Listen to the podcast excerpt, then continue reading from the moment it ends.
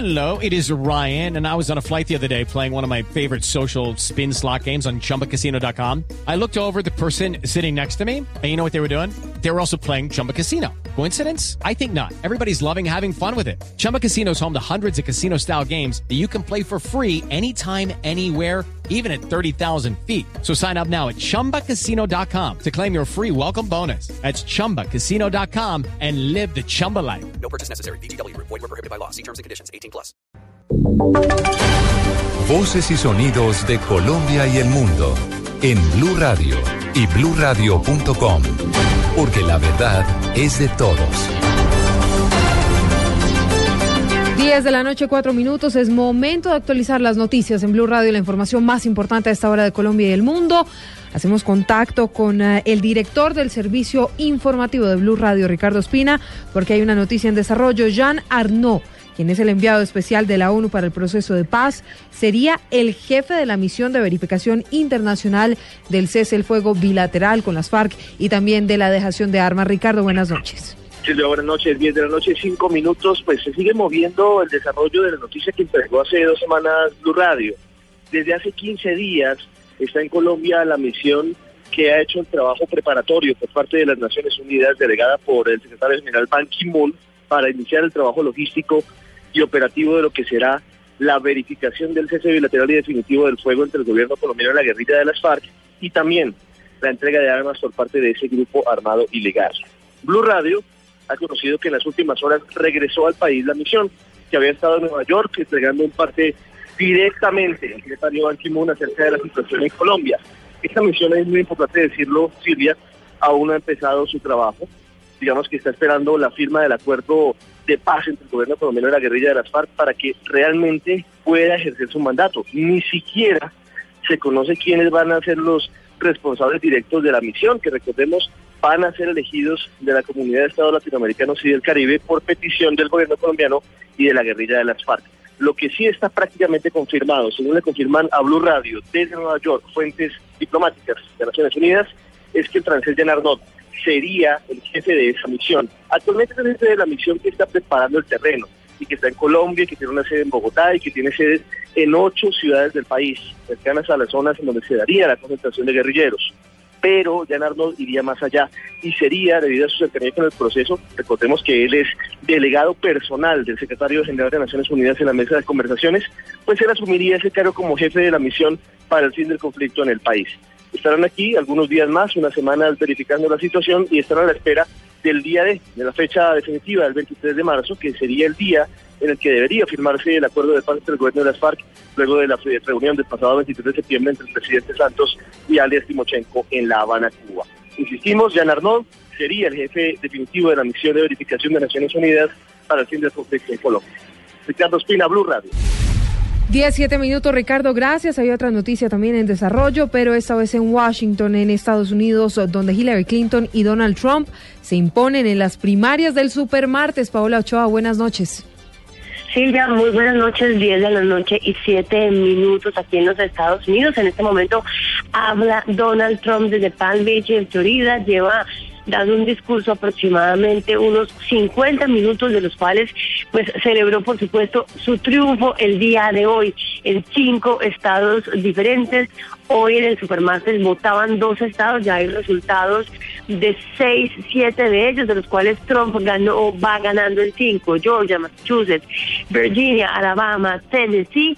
Se espera también que gane en, en, el estado de Vermont por los republicanos. No obstante, Ted Cruz, que es uno de sus grandes contrincantes, se llevó el estado de Texas y Oklahoma, particularmente el de Texas, donde es senador y que es el estado en donde más estaba hoy en juego. 155 delegados de un total de más de 500 delegados que estaban hoy para los republicanos. Lo cierto es que Donald Trump en este momento sigue hablando, ya lo había hecho anteriormente Hillary Clinton, quien también resultó victoriosa. Hillary Clinton ganó en seis estados hasta el momento, Arkansas, Alabama, Georgia, Tennessee, Virginia, también el estado de Texas.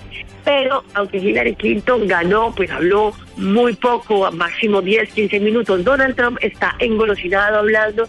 La verdad es que está haciendo algo totalmente fuera del libreto y es que posterior a su discurso ha tomado preguntas de la prensa, lleva respondiendo unas 15, 17 preguntas sin ningún libreto, sin ningún papel, no está leyendo de ningún lado, completamente improvisando.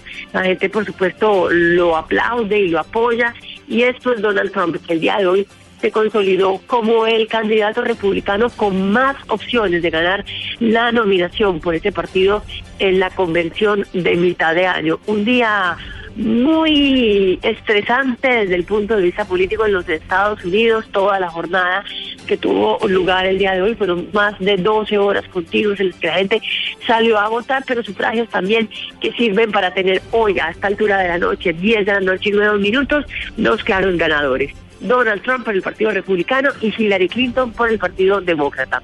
Desde Washington, Paolo Chova, Blue Radio. Paola, gracias. 10, 10 minutos. Tras más de 24 horas, el expresidente Uribe se pronunció por primera vez sobre la captura de su hermano, Santiago Uribe. Marcela Ulloa.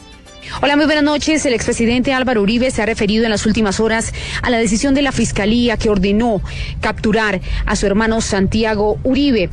En su cuenta de Twitter dice lo siguiente, abro comillas, hablaré sobre encarcelamiento de mi hermano más adelante en la semana, después de reflexionar más sobre mi tristeza. En otro trino, habla sobre una supuesta interceptación telefónica por parte de una alta corte. Abro comillas, ¿qué pretende la Corte Suprema de Justicia con tener interceptado mi teléfono? Es esta declaración o estos trinos los ha lanzado desde su finca de descanso en Río Negro, Antioquia, a donde permanece luego de enterarse la captura de su hermano Santiago Uribe. Marcela Ulloa, Blue Radio. Marcela, gracias. Mientras tanto, el director del Centro Democrático, Oscar Iván Zuluaga, aseguró que detrás de esta detención de Santiago Uribe hay intereses del vicefiscal Jorge Fernando Perdomo. María Camila Orozco.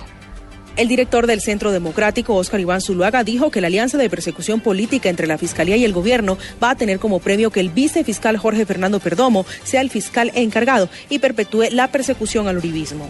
Y que se nos diga de una vez por todas qué es lo que se quiere hacer a escasos cuatro semanas de la terminación del periodo del fiscal actual y que busca dejar encargado al vicefiscal general de la Nación, a quienes hemos visto todos los colombianos liderando todo este proceso de persecución al uribismo. Zulaga dijo que es riesgoso que Perdomo quede al frente de la Fiscalía cuando ha sido él el que ha estado al frente de la supuesta persecución al uribismo y de la criminalización democrática de la oposición. María Camila Orozco, Blue Radio. Seguimos con las noticias. En Blue Radio, la Fiscalía determinó que un video que sirvió para condenar en 2006 al exgobernador del Casanare, Miguel Ángel Pérez, era un montaje Juan Carlos Giraldo.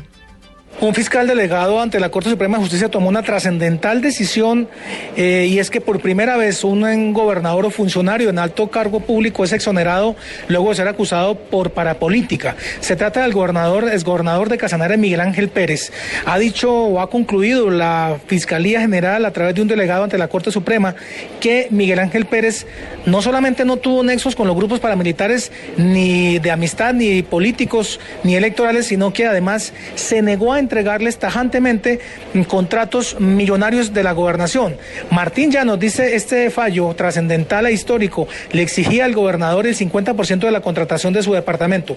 El gobernador Pérez se negó y por lo tanto fue víctima de un complot, de un montaje que mm, condujo a mm, desprestigiarlo con un video que le fue grabado aparentemente de manera ilegal en el que se ve recibiendo un dinero. Juan Carlos Giraldo, Blue Radio.